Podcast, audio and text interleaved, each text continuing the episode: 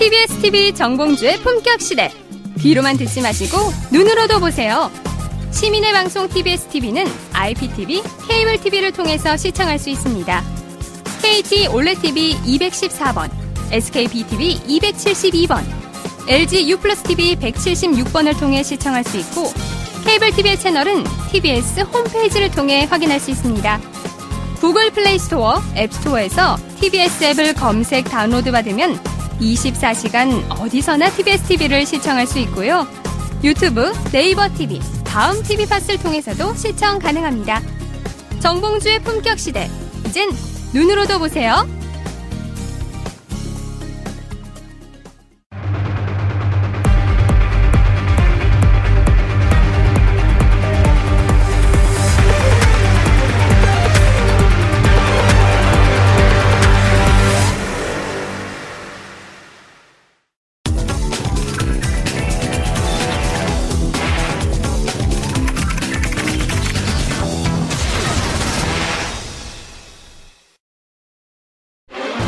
국군 사이버 사령부의 여론 조작과 이후 수사 과정에서의 조직적 은폐를 보여주는 녹취록이 발견돼 파장이 커지고 있습니다. 녹취록은 옥도경 전 사이버 사령부 사령관과 사이버 사사나 심리전단의 이태하 전 단장의 통화 내용입니다. 녹취록에는 당시 군대끌 사건으로 군검찰에 기소될 위기에 처한 이전 단장이 국방부에서 실행된 사이버 작전 책임을 자신과 심리전단 부대원들에게 지게 한 것에 대해 불만을 토로한 내용이 담겨 있었습니다. 이전 단장은 국방부 장관이 시키는 대로 했을 뿐이며 활동 내용을 일일이 보고했다는 부분도 구체적으로 열거했습니다. 또 김 전 장관이 댓글 업무 보고를 받고 표창까지 주고 격려해줬다면서 당시 국방부 정책실장이 직접 업무 지시하고 메모한 걸 다 가지고 있다고 경고했습니다. 이 녹취록으로 인해 김관진 전 장관은 현재 출국 금지됐습니다. 검찰은 녹취록 분석을 마치는 대로 김 전 장관을 불러 조사할 예정. 나라의 안보를 책임지는 국방부가 정치 공작에 전면에 나선 것도 모자라 그 범죄가 드러나자 아래의 실무자들에게 책임을 전가한 것인지 지금부터 이야기 나눠보겠습니다.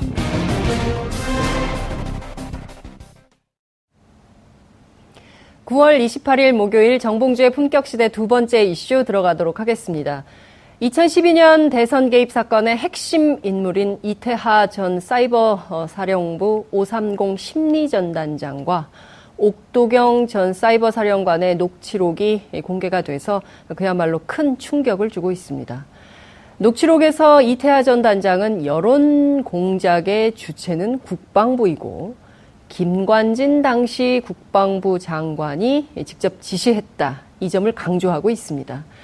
이런 와중에서 이명박 전 대통령이 드디어 입을 열었습니다. 과연 어떤 말을 내놨을까요? 아, 이 점과 관련해서 오늘 두 분의 전문가 모시고 함께 이야기 나눠보도록 하겠습니다. 최진봉 성공회대학교 교수님 나오셨습니다. 어서 오십시오. 네, 안녕하세요. 네. 이정열 전 부장 판사이자 현재 국민TV 이사님 자리하셨습니다. 어서 오십시오. 네, 안녕하세요. 네. 어, 반갑습니다, 두 분. 반갑습니다. 네. 시청자 여러분들께서도 함께 하실 수 있으십니다. 샵 5400, 샵 5400으로 다양한 의견 보내주시면 정말 감사하겠습니다. 현재 페이스북 라이브로도 함께 하실 수 있거든요. 주변에 많이 알리셔서 어, 함께 하실 수 있으면 정말 좋겠습니다. 본격적으로 어, 얘기를 좀 시작해 보도록 하겠습니다. 어, 이명박 전 대통령이 드디어 입을 열었습니다. 가만히 계시지. 가만히 계시지. 그러게요. 이 판사님 어떻게 보셨어요? 페이스북에 예. 또쭉 남기셨더라고요. 아, 저도- 핵심 메시지 정리를 해주시면 저도 제 시력을 보호해야 보호해서 개인의 행복을 추구할 권리를 가지고 있기 때문에 전문을 다 보진 않았습니다. 아 행복 추구권이 있다. 예, 그렇습니다. 그런데 뭐 결론 뭐 딱 귀에 걸리는. 예. 아, 이거는 진짜 못 넘기겠다. 적폐청산이라는 미명하에 네. 예, 사실 그 말을 하고 싶었던 거고. 그렇죠. 예, 그리고 뭐 지금 나가고도 있습니다만은 뭐 안보가 엄중하고 북한 핵이 어떻고 저떻고 뭐 얘기하는데 사실 뭐 그런 거에 대해서 관심도 없었던 분이 새로 뭐 관심 가지게 될 리도 없고 오래진 관심은 그거죠. 전전 정부를 둘러싸고 적폐청산이라는 미명하에 예, 지금 정치 보복이 이루어지고 있다라고 하는 그 얘기를 하고 싶었던 거고 미명이라는 단어에 음. 본인의 속마음이 다 들어가 있지 않은가. 아, 네. 이 미명 한 단어가 함의하는 의미가 엄청 크다. 이 행간의 예. 의미를 봐야 된다. 예, 나는 정말 하고 싶지 않은데. 예, 그런데 가만히 있다가는 네. 다 인정하는 모양새가 될 것 같으니까 나도 아하. 한마디 해, 해야 되겠다라고. 음. 사실 그런데 여러 가지 억측이 있었습니다만은 네. 뭐 그리고 상당히 또 진실이 아닌 부분도 있고 한데 지난 그 예전에 노무현 대통령 관련해서 이런 여러 가지 이제 뭐이 악의적인 뉴스가 나오고 뭐 할 때 그때 노무현 대통령이 얘기했던 거하고 네. 대비를 해보면 음. 상당히 차이가 있습니다. 음. 그때는 어느 정도의 사실관계가 포함이 돼 있었는데 네. 여긴 사실관계는 전혀 안 나타나 있습니다. 음.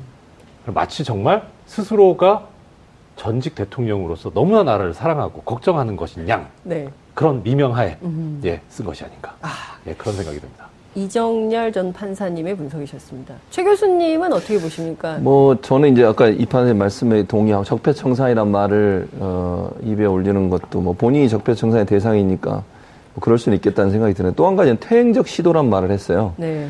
이게 왜 퇴행적 시도입니까? 앞으로 나가기 위한 아주 발전적 시도죠. 그러니까 문제는 뭐냐면 우리 사회에 적폐라고 쌓여있는 그런 폐단들을 없애는 게 앞으로 나가는 방법 아니겠습니까? 네. 퇴행이란 말은 그걸 쌓아두는 게 퇴행이에요. 네. 그러니까 본인이 지금 무슨 뭐 이게 정권에 대한 보복이라는 등 이런 얘기 하는데 뭐, 뭐왜 정권에 대한 보복입니까? 전 정권에 대한. 아니, 불- 법적으로 불법한 행위를 했고 잘못된 행위를 한 것을 바로 잡는 것은 당연히 정부가 해야 될 일이에요. 그게 퇴행적 행보가 아니라 앞으로 발전적으로 나갈 수 있는 행보라고 저는 생각합니다. 그걸 차라리 쌓아두고 처리하지 않고 그냥 뭐 정권이 그 비판받는 이유 때문에 그걸 그냥 넘어가는 거 그게 퇴행적 행보죠. 근데 그 국익을 해친다고 하셨거든요. 왜 국익을 해칩니까? 이게 말이 됩니까? 네. 국가가 청렴하고 그다음에 국가가 더 깨끗할수록 네. 음. 국익에 도움이 되는 겁니다. 전 세계적으로 경제적으로도 그래요. 그 가- 국가가 도덕적으로 정치적으로 깨끗한 나라일수록 경제적으로 성장하고 국가가 다른 나라에서도 좋은 이미지를 갖게 되는 건데 음. 그걸 쌓아두면 그 나라의 국익이 도리어 떨어지는 거죠. 네. 그러니까 잘못된 해석이라고밖에 볼 수 없는 거죠. 그러니까 봤더니 이제 그, 그, 저, 세계 경제 포럼 있지 않습니까? 그 다보스 포럼에서 이제 조사하는 게 있는데, 그 국가 경쟁력 순위가 노무현 정부 때는 11위. 그래서 우리가 OECD 세계 경제 대국이다 막 그랬는데 계속 떨어져요. 그래서 지금 4년째 지금 26위 이렇게 그 저기 되고 있는데 이 국익 이명박 전 대통령이 생각하는 국익과 우리 온 국민이 생각하는 국익은 좀 다른 국익인가 이런 생각이 좀 드는데 이 판사님 은 어떻게 보십니까? 국익 할 때 국자와 익자 사이에 예. 어떤 글자들이 생략돼 있는가의 차이가 있지 않은가. 아, 그 사이에, 국과 익 사이에, 예. 가로 안에. 그렇죠. 우리 국민가 통상적으로 상식적으로 생각하는 것은 국가의 이익 내지는 국민의 이익이죠. 그렇습니다. 그러니까 사실 민주공화국에서 국가와 국민은 같은 것이지 네, 않습니까? 그렇습니다. 예. 그런데 이제 전전 정권 같은 경우에는 어, 국가를 이용한 이익, 국가를 이용한 이익. 네, 상당히 좀 길지 않을까라는 네. 추측을 음. 예, 해봅니다. 네. 네, 국가를 이용한 예, 이익. 그렇죠. 어, 국가의 이익, 국가가 국민의 이익이 아니라? 목적이나 목표가 되는 게 아니라 네. 일종의 수단이 되는 아. 네, 그 차이가 있어서 그래서 국자와 익자 사이에 네. 상당한 글자가 숨어 있다는 아, 생각을 그렇군요. 하고 있습니다. 아, 이 판사님의 분석에 많은 분들이 어떤 공감의 뜻을 표할지 굉장히 귀추가 좀 주목이 됩니다. 최 교수님은 네. 그 이명박 전 대통령이 나타나기 전에 그 정진석 의원, 네. 그 이명박 정부에서 어, 정무수석을 했잖아요. 그렇죠. 이분이 이제 노무현 전 대통령의 그 죽음을 음. 또한 번 사자 명예훼손을 하고 권양숙 여사의 명예를 훼손하는 발언을 해서 논란이 됐거든요. 그러니까 음. 그렇죠. 그걸로 진정이 안 돼서 직접 나선 걸까요? 어떻게 보십니까? 뭐 그 면도 있다고 봐요. 근데 음. 이제 일단 정진석 의원은 아주 잘, 그, 뭐 저는 뭐라고 욕을 할 수도 없고 이러니까 그분은 그렇게 얘기하시면 아니, 안 되는 뭐 거예요. 편하게 하시면 걸릴 수 있기 때문에 명예훼손 이 판사님이 뭐 변호를 해주실지 예. 모르겠습니다. 어쨌든 아, 명예훼손 안 됩니다. 아, 그러니까요. 안 됩니까? 네. 어, 하세요 그럼. 공인 이론이라고 있어서요. 아, 공인. 예, 공인은 비판을 어느 정도 감수해야 된다는 게 그렇군요. 예. 판례 음. 이론입니다. 음. 아, 그러면- 저 교수님께 더 잘하시죠. 아, 예. 예. 쪽에. 예. 그런데 어쨌든 네. 그 말도 안 되는 거짓말을 가지고 얘기하는 거 아니겠습니까? 무슨 부, 부부싸움 한 적도 없고 그런 일도 없는데 그걸 가지고 문제를 삼았다는 게 저는 문제라고 보고 이제 점점 이명박 대- 전 대통령에 대해서 수사나 아니면 조사가 압박해오는 상황 아니겠습니까? 지금 뭐 김관진 전 장관 그 다음에 어뭐 어, 원세훈 국, 전 국정원장 네. 여기서 조사에서 나오는 내용들을 보면 이명박 전 대통령이 빠져나갈 상황이 지금 아니에요. 이런 상황에서 이명박 전 대통령이 계속 있- 있는다고 하는 것 자체도 본인한테 불리하다고 판단했겠죠. 네. 근데 그게 저는 미스라고 생각해요. 본인이 나선다고 해서 문제가 바뀝니까? 제가 볼 때는요 더 큰 논란만 불러일으킬 수밖에 없습니다. 네. 본인 오늘 나와서 페, 페이스북에 올린 내용 보면 변명으로 어, 일관하고 이게 정치적인 뭐 어, 어감이다 탄압이다 이렇게 얘기하고 있지 않습니까? 이건 정치적 탄압이 아니에요. 정치적 탄압이라고 하는 것은 아무 죄가 없고 불법적인 행위가 없는데도 억지로 만들어내는 게 부- 정치적 탄압인 거죠. 그렇죠. 그런데 지금 이 상황은 명백하게 여러 가지 증거들이 이명박 전 대통령의 불법적인 행위들을 가르키고 있는 의혹이 있는 상황이에요. 그런 상황인데 본인이 죄가 없다, 아무런 관여가 없다라고 얘기하는 것 자체가 사실은 어불성설이고요. 그 자체가 본인의 변명이 결국 더 본인을 구렁텅이로 끌고 가는 요소가 되지 않을까 하는 생각이 듭니다.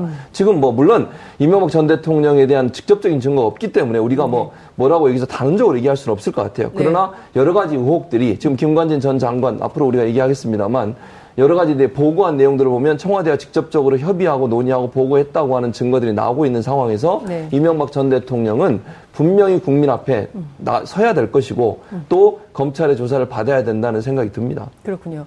성공도 못 한다고 했어요. 이명박 전 대통령께서 어, 이런 그 퇴행적 시도는 국익을 해칠 뿐만 아니라 결국 성공하지도 못합니다. MB 버전으로 이렇게 목소리를 성대모사 해야 되는데. 뭐, 그, 어법은 네, 예상인데, 네. 맥락은 희망이죠. 희망이다. 예, 그렇게 아, 성공하지. 못해야 된다. 이런 그렇죠. 희망을 깔고 예. 얘기한 거다. 그런 희망과 바람을 얘기하는 것이고, 아, 어, 사실 지금 조금 전에 이제 최 교수님께서 말씀해 주셨습니다만은 직접적인 증거가 아직 출현되지 않은 상황이어서 네. 좀 섣부르기는 한데, 네. 일단 현재까지의 상황만 놓고 이것이 법정에서 벌어진 일이다라고 가정을 해보면 네. 지금 만약에 이명박 전 대통령이 피고인이다라고 했을 때 그 저 태도는 범행에 있어서 무죄를 받는데 전혀 도움이 안 되는 행동입니다. 아, 그러니까 어느, 어느. 선까지는 내가 어느 선까지 인정을 할 것이냐를 네. 먼저 빨리 정하고 그 다음에 그 이상의 것에 대해서 어떻게 방어를 하시, 할 것인가라는 걸 생각을 해야 되는데 네. 지금 사실관계에 대해서는 아무것도 지금 뭐 예를 들어서 어, 댓글 작업에 뭐 지시를 했냐 네. 아니냐 뭐 아니면은 뭐 블랙리스트를 만들었는데 뭐 관여를 했냐 안 했냐 이런 거에 대해서 이런 방구 얘기 없이 오로지 딱 그거 하나만 있는 거죠 음. 정치 보복이다라고 하는 그 얘기만 하고 싶어 하니까 네. 그러면은 그것은 어떤 가치 판단이 내재된 용어기 때문에 음. 그 가치 판단에 관해서 서로 생각을 달리 하는 관점에 서버리면 네. 이건 다 무너지는 거예요. 음. 그러니까 너무 위험한 거죠. 그리고 또 최 교수님께서 말씀하셨는데 저도 전적으로 동의하는데 지금 나서면 안 되는 상황인 게 다른 사람들이 앞에서 방어를 해주고 변호를 해주고 하는 것까지는 이해를 할 수 있는데 본인이 어떤 이해, 이야기를 해버리는 순간 네. 더 이제 뒤에가 없잖아요. 네. 본인이 이제 모든 걸 다 막아야 되거든요. 본인의 워딩을 가지고 하나하나 글자 하나, 작구 하나, 어구 하나를 가지고 다 분석하고 얘기하고 비판을 할 텐데 그걸 어떻게 이렇게 스스로 감당해내려고 하는 것인지 그것도 그- 참 상당히 정말 미스가 아닌가 싶습니다. 아무도 없는 거 아닙니까? 함께 나설 사람들이. 그것도 우리 희망 아닙니까?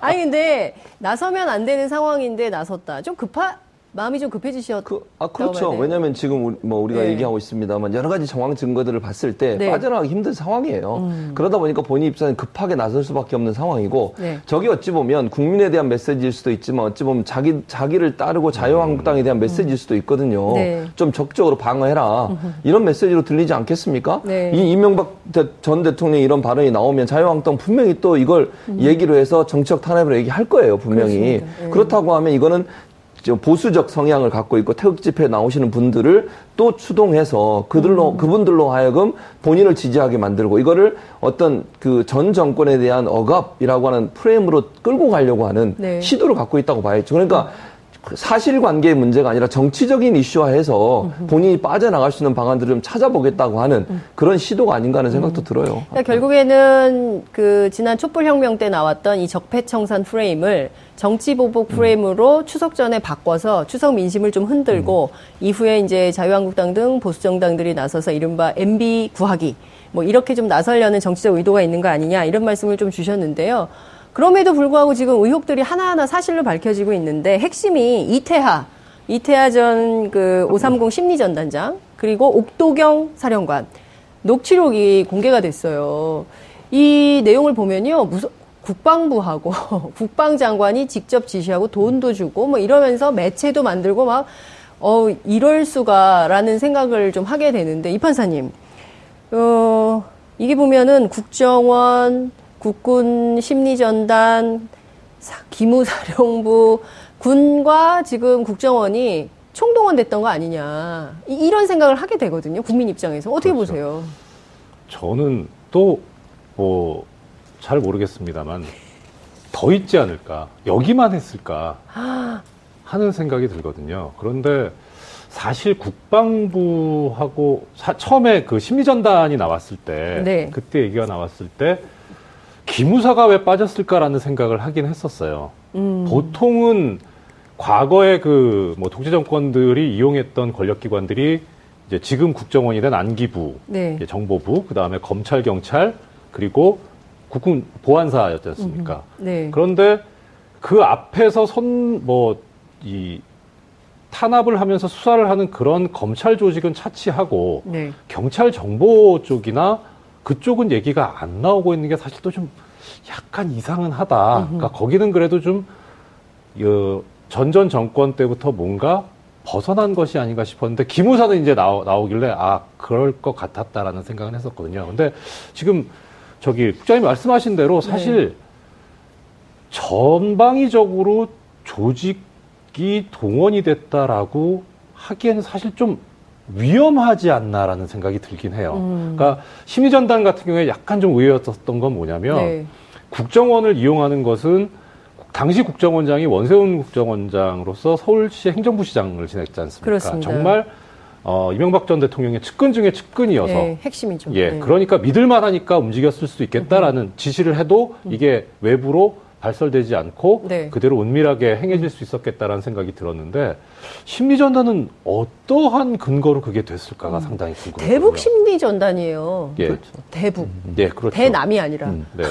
어떻게 봐야 됩니까? 그러니까 그게 잘못된 거죠. 그러니까 네. 심리 전단을 만들 때는 네. 예전에 이게 심리 전단이 만들어진 사이버 사령부가 만들어진 계기가 디도스 공격이었어요. 북한이 우리를 디도스 공격했지 음. 맞습니다. 않습니까? 예. 그거의 계기가 되면서 사이버전의 중요성이 인식이 됐고 음. 그래서 대- 어, 사이버 전 사령부를 만들었죠. 네. 그게 원래 목적이에요. 지금 말씀하신 대북 심리전이죠. 그러니까 북한이 그런 컴퓨터나 사이버 공격을 해왔을 때 방어하고 우리가 또 북한에 대해서 그런 공격도 하고 이런 역할을 하고 만들어놨더니 거기에는 신경을 안 쓰고 도리어 국- 우리나라 국민들에 대해서 댓글 공작을 해가 정치 공작을 하고 여론 조작으로 이런 행위를 한 거 아닙니까? 네. 그 원래 만들어진 목적과 아주 다르게 지금 운영이 되고 있는 거죠. 엄청난 국가 예산을 들여서 사이버전을 하라고 만들어놨더니 그걸 가지고 국민 세금을 내는 국민들을 대상으로 사이버전을 하고 있는 거 아니겠습니까? 네. 이게 말이 되는 얘기입니까 이게? 이건 정말 잘못돼도 한참 잘못됐죠. 이거를 군형법으로 다루면 어떻게 해야 돼요? 군형법상 정치관여 금지 조항이 있습니다. 음. 그러니까 지금 어, 예를 들어서 원세훈 전 국정원장 같은 경우에는 네. 국가정보원법 네. 위반이 있고 이제 지금 뭐 옥도경 그 사이버 사령. 전 사이버 사령관도 네. 그렇고 지금 이제 기무사도 그렇고 네. 다 문제가 되는 게 이제 군형법상의 정치관여가 문제가 되는 거고요. 그리고 이게 선거 임박해서면은 공직선거법 위반도 되고요. 네. 국방부 장관은 사실 지금 군형법 적용 대상도 아니고 국정원법 적용 대상도 아니고 그래서 국가공무원법 위반 쪽으로 갈 겁니다. 아무튼 이게 우리나라 공무원 범죄가요 형이 그렇게 높지가 않습니다. 음. 예, 그러니까 뇌물 같은 경우에는 특정 범죄 가중처벌 등에 관한 법률이 생기면서 네. 특별법을 만들어야 할 정도로 이제 당초에 공무원 범죄 형이 낮아요. 그것도 좀 바꿔야 되는 거 아니에요? 바꿔야죠. 그러니까 예. 이게 이 부분들에 관한 법률들이 사실 형법을 기본으로 하는데 네. 형법이 53년도에 만들어지고 공무원 범죄 부분은 개정이 잘 안 됐습니다. 야. 왜냐하면 그 부분에 관해서 사실 1953년이요? 그쵸. 전쟁 이후에 하고 하나도 안 바꿨단 예. 말이에요. 야, 그러니까 아- 하나도 안 바꾼 건 아닌데 공무원 조금- 범죄 부분은 아. 크게 바뀌지가 않았어요. 뭐 야. 직무유기니 직권남용이니 하는 부분들이 크게 바뀌지 않았고 네. 뇌물 부분만 조금 전에 말씀드린 음흠. 대로 특가법이 생기면서 올라갔죠. 그러니까 네. 지금 지금 문제된 뭐 군형법도 그렇고 정치관여 부분, 공직선거법도 그렇고 사실 뭐 예를 들어서 원세훈 전 국정원장 같은 경우에 네. 구형이 4년이었었잖아요. 네, 근데 맞아요. 검찰 구형이 4년인데 최초의 항소심 때 3년이 선고가 됐었습니다. 음. 그러니까 왜 이렇게 형이 낮냐라고 낮냐. 했을 때 법정형 자체가 5년 이하예요. 음. 그러니까 지금 어. 이 지금 군 관련 정치 관여 금지 이것도 5년 이하의 징역입니다. 최고형이 5년입니다. 아, 정말요? 예, 그렇기 때문에 이렇게 엄청난 일을 했는데요. 예, 그러니까 사실 우리 이제 일반 국민들 심정적으로는 이건 내란에 준하는 거다. 그렇죠. 뭐 정말 사형에 처해야 되지 않느냐 이런 기분이 들 정도로 배신감과 박탈감을 느끼는데 그럼에도 불구하고 법률상 법정형은 그렇게 높진 않습니다. 예, 그래서 어, 지금 이제 그 이태하 전 사이버 530 심리전단장 같은 경우에도 이 군형법상의 정치관여 금지 조항 위반하고 그 다음에 증거인멸을 하라고 교사를 했다는 그 혐의까지 예. 해가지고 분은 제 기억에 1심에서 2년 받았다가 예. 항소심에서 1년 6월인가 받은 걸로 네. 예, 지금 기억하고 있습니다. 그러니까 그렇게 높지가 않아요.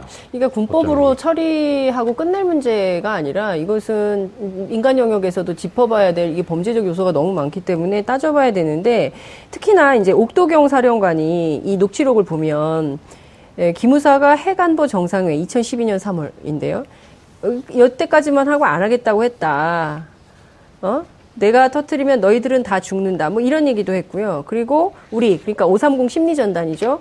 우리는 심리전 할 법적인 근거가 있는데 기무사는 불법으로 심리적인 조직을 만들어 왔다. 뭐 이런 얘기를 하면서 MB 때 청와대 대책회의에 나와서 나랑 같이 떠들었다. 이런 얘기가 나오거든요. 그래서 사실상 이 사건의 정점에 누가 있을까? 누가 있을까요?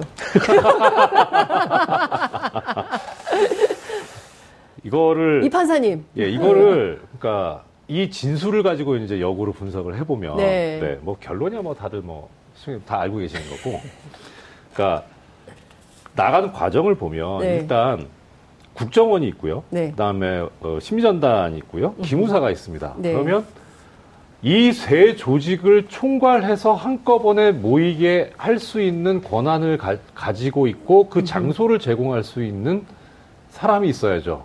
그렇죠. 예. 근데 더 뭐 얘기할 거 없이 국가정보는 대통령 직속 기관이거든요. 국무총리도 안 거치게 돼 있습니다. 그러니까 직속 보고 직속 기관. 예, 대통령 그렇죠. 직속 기관 입니다. 그러니까 굳이 하나 끼워 넣자면 네. 청와대 비서실장 이 음. 했다면 했을 수 있고 네. 또 하나의 가능성은 혹시 이명박 정부 때도 박근혜 정부 때 최순실과 같은 존재가 있지 않았나. 네? 그렇지 않다면 법률적으로는 네. 한 사람밖에 없다. 아. 음. 온의원. 네.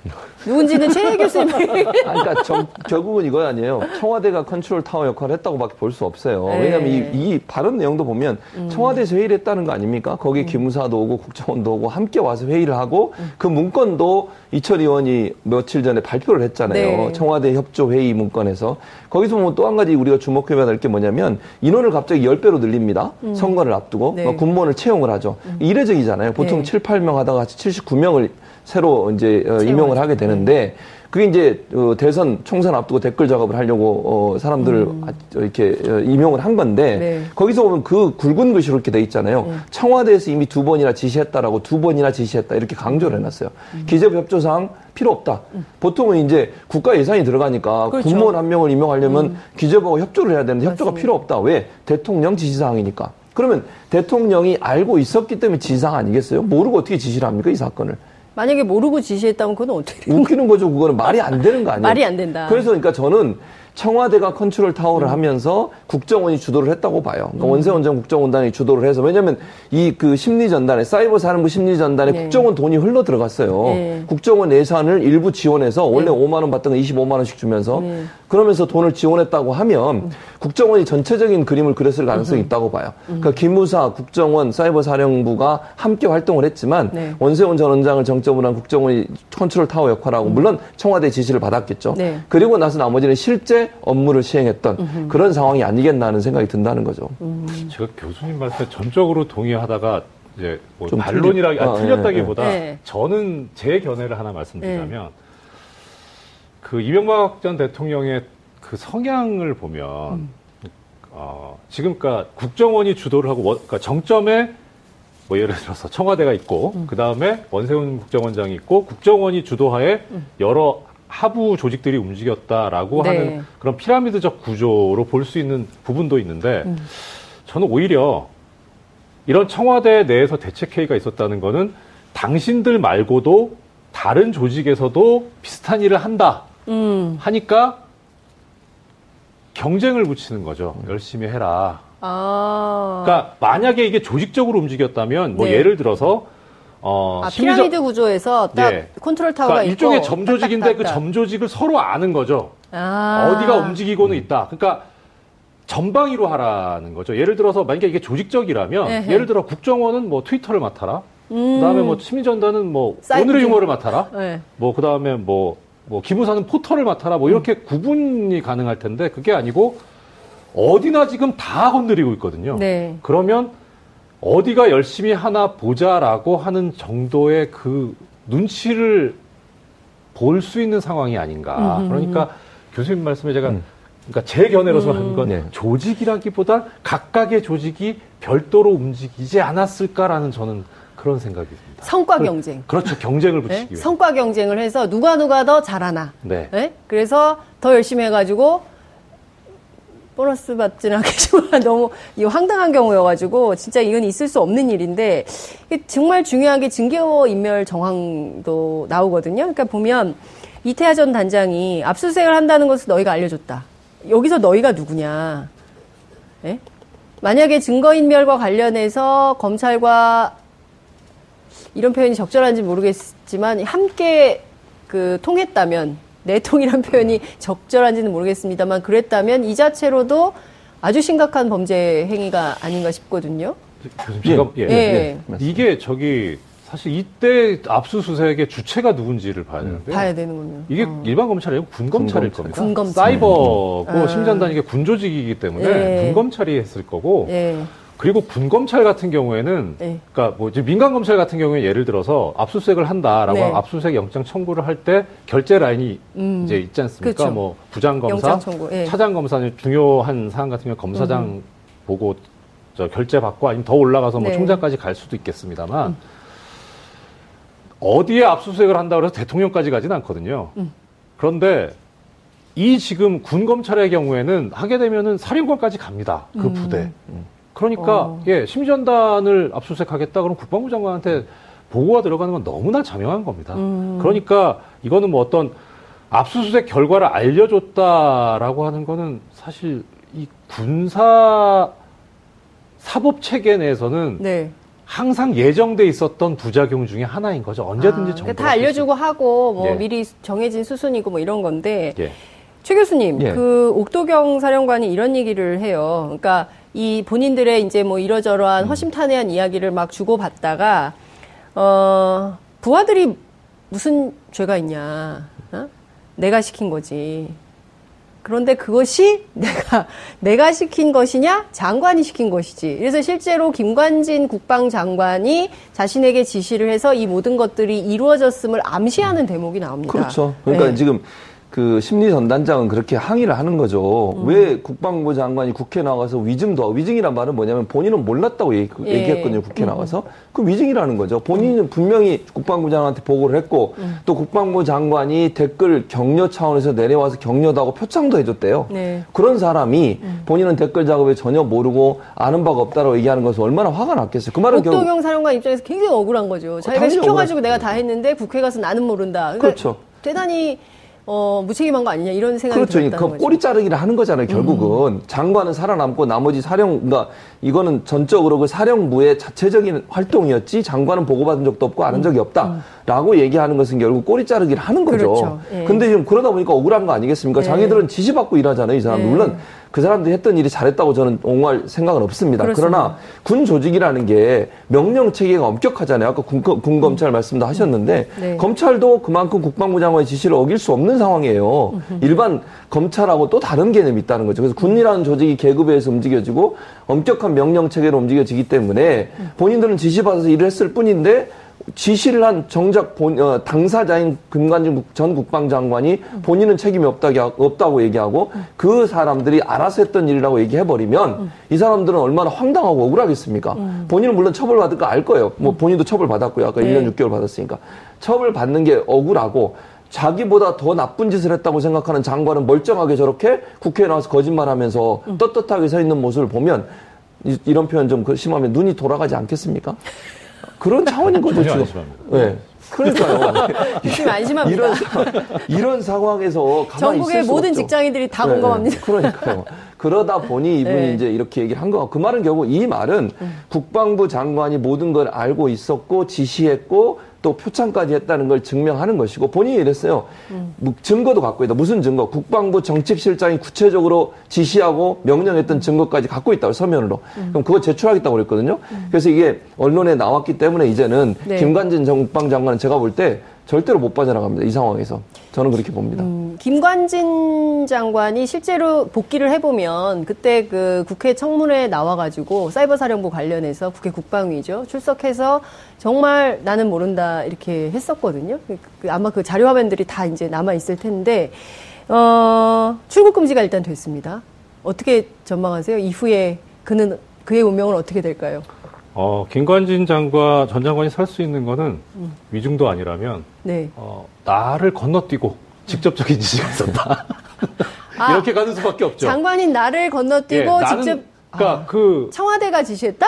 예, 그렇죠. 그러니까 아. 그 조윤선 전 장관, 정무수석. 벤치마킹, 아, 예, 전 네. 장관, 그 네. 벤치, 저 벤치마킹에서 예, 예. 나는 허수아비다. 아, 난 모른다. 난 보고도 못 받았고, 네. 지시 한 바도 없고, 아. 나를 빼고 다이렉트로 갔다. 아. 한다면 위중도 아니고 그 말이 맞을 수 있겠죠. 근데 예. 사실 그 사실관계를 입증할 자료가 나오면요. 근데 그, 그 위에 선에서, 그 네. 장관 위에 선이면은 네. 법률상 대통령 아니면 국무총리지 않습니까? 부- 그렇죠. 예. 예. 그 두 사람이 심리전 단장과 직접 연결이 된다는 건 사실 상상하기가 좀 힘들죠. 그게 이렇게 문제죠. 되면은 김관진 전 장관과 이명박 전 대통령이 이 문제를 가지고 서로 니탄 내탓 할 가능성도 있게 되는 겁니까? 어떻게 보십니까? 저 그런데 네. 이제 어, 그 질문에 대해서 말씀을 드리기 네. 전에 답을 드리기 음. 전에 그러니까 제가 이제 아까 교수님 말씀에 음. 보충해서 하나 말씀드리자면 그러니까 이 사건에서 지금 이런 그 녹취록이 나오기 전에. 사실 예상 가능했던 건 뭐냐면 심리전 단장도 그렇고 원세훈 원장도 전 원장도 그렇습니다. 음, 그러니까 어떤 사람이든지 범행을 하려면 동기가 있잖아요. 음, 보통의 동기는 원한이거나 이익이 있어야죠. 네, 근데 도대체 이렇게 댓글 작업을 해가지고 예, 원세훈 전 원장이 얻는 이익이 뭐냐? 음. 김관진 장관이 얻는 이익이 뭐냐? 음. 심리전단장이 얻는 이익이 뭐냐? 네, 없죠. 음, 뭐가 있겠습니까? 이렇게 이 행위가 벌어짐으로써 이익을 얻을 사람이 있습니다. 그 사람이 범인인 거죠. 그 사람은 누구? 의원 닮아가지 예, 마세요. 그러니까요. 안 돼요? 지금 자리 너무 좋으신데. 아니, 근데 제가 지금 정말 그 저희가 너무 이런 그 심각한 얘기를 하고 있는데 방금 전에 댓글이 하나 올라왔었는데요. 어, 법률 분석 전문가 이정열 판사 너무 잘생겼다고. 그러니까 내용을 막 그 중점에서 있는 게 아니라 외모에 대한 관심이 있어서 제가 살짝 어, 재밌게 한번 넘어가 봤습니다. 예, 재미없습니다. 네? 재미없어요. 아니, 왜요? 재미있으신데요. 그러니까, 그, 제가 보기에는 김관진 전 장관과 이명박 전 대통령 간의 에, 다툼이 있든 없든 그게 중요한 것이 아니라 이 실체적 진실에 해당하는 자료들이 계속 나오고 있기 때문에 이에 대한 책임을 김관진 전 장관은 면기 힘들 거다. 저희가 이제 그렇게 봐야 될 것 같은데요. 검찰 조사 곧 시작하겠죠? 그럼요. 그렇게 해야죠. 김관진 전 장관은 지금 군인 네. 신분도 아니고 그래서 네. 검찰에서 우리 이제 서, 울중앙지검이 좀 했으면 좋겠는데 어쨌든 네. 거기서 조사를 해야죠. 그래서 네. 불러서 정말 따끔하게 조사를 해야 되겠다. 따끔하게 네. 조사라는 표현이 어쩐지 모르겠습니다. 어쨌든 잘 조사를 해야 되겠죠. 네. 그래서 제가 볼 때 김관진 전 장관은 몰랐다고 계속 발뺌을 할 거예요. 그러면 이제 지금 나온 증거들을 들이밀어야 되겠죠. 네. 이렇게 증거가 명확하게 있음에도 불구하고 아니면 또 이렇게 얘기할 수도 있어요. 네. 녹취록 갖고 어떻게 아냐. 그래서 걔들은 그냥 책임을 떠넘기 위해서 이렇게 하는 거다. 이렇게 얘기할 수도 있거든요. 그래서 네. 아마 검찰이 다양한 형, 태의 증거들을 가지고 압박을 해서 네. 부인할 수 없도록 만들어야 되고요. 만약 계속 부인한다고 하면 음. 이제 재판에 가서 판사님이 제대로 판단하실 거 아니에요. 네. 저는 이정열 판사님 같은 분이 있다고 저는 보거든요. 우리 법조계 네. 그런 분이 제대로 판단하시면 증거 가지고 판단하 는 거죠. 음. 뭐 당연히 뭐 죄가 있는 피고인 입장에서 거짓말을 하지 않겠습니까? 네. 음. 자기 잘못 없다고 모른다고 계속 발뺌을 하겠죠. 그럼 증거 가지고 판단해서 엄중한 법의 처벌을 받도록 해야 됩니다. 네. 그리고 이제 이- 저는 이제 이정일 판사님이 전적으로 동의하면서 이제 아까 이익 부분을 얘기했는데 저는 네. 그 김관진 전 장관이 이명박 때 임명돼 가지고 박근혜 때까지 계속했어요. 맞아요, 맞아요. 예. 그러니까 저는 그것도 어찌 보면 그 어떤 성과가 일정 부분 반영되지 않았나는 생각도 들어요. 가끔. 어떤 연결고리의 핵심. 그렇죠. 그러니까. 예를 들면 댓글 공작이랑 2012년 그 그렇습니다. 대선 때 있었지 예, 않습니까? 예, 예. 그, 그 업적이잖아요, 사실은. 예. 또 이명박 전 정권이나 아니면 어, 원세훈 전 원장 음. 같은 경우에는 이명박 정부의 어떤 부패, 비리 이걸 음. 덮기 위해서는 어쨌든 너 문재인 정부가 들어서 아, 되면 안 되는 거였잖아요. 네. 그걸 막으려면 뭐 별로 좋아하지 않은 사이가 사이가 별로 좋은 것 같지는 않지만 음. 그럼에도 불구하고 보수 정권을 다시 탄생시켜야 되는 이유 때문에 어찌 보면 더 적극적으로 이 댓글 작업에 네. 어, 매달린 게 아닌가 하는 생각이 듭니다. 그렇군요. 어쨌든 이번 사태와 관련해서 김관진 전 국방장관 그리고 이명박 전 대통령에 대한 검찰 수사가 초읽기에 들어갔다 이런 얘기가 나오고 있는데 끝으로 이정열 전 판사님께 좀 여쭤보고 싶어요. 테니스를 치고 계시거든요.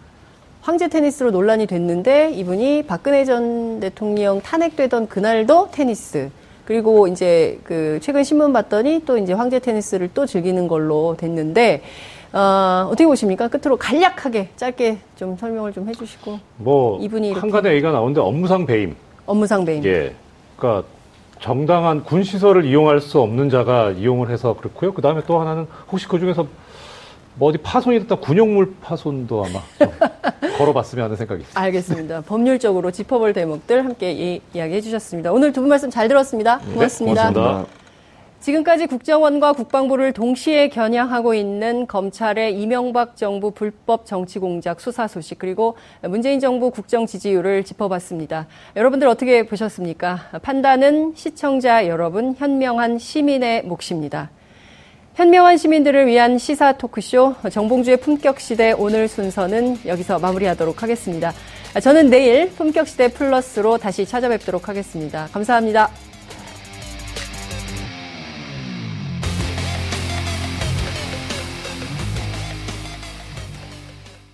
오늘 방송 좋았나요? 방송에 대한 응원 이렇게 표현해 주세요. 다운로드하기, 댓글 달기, 구독하기, 하트 주기. 더 좋은 방송을 위해 응원해주세요. 다운로드하기, 댓글 달기, 구독하기, 하트 주기. 기억하셨죠?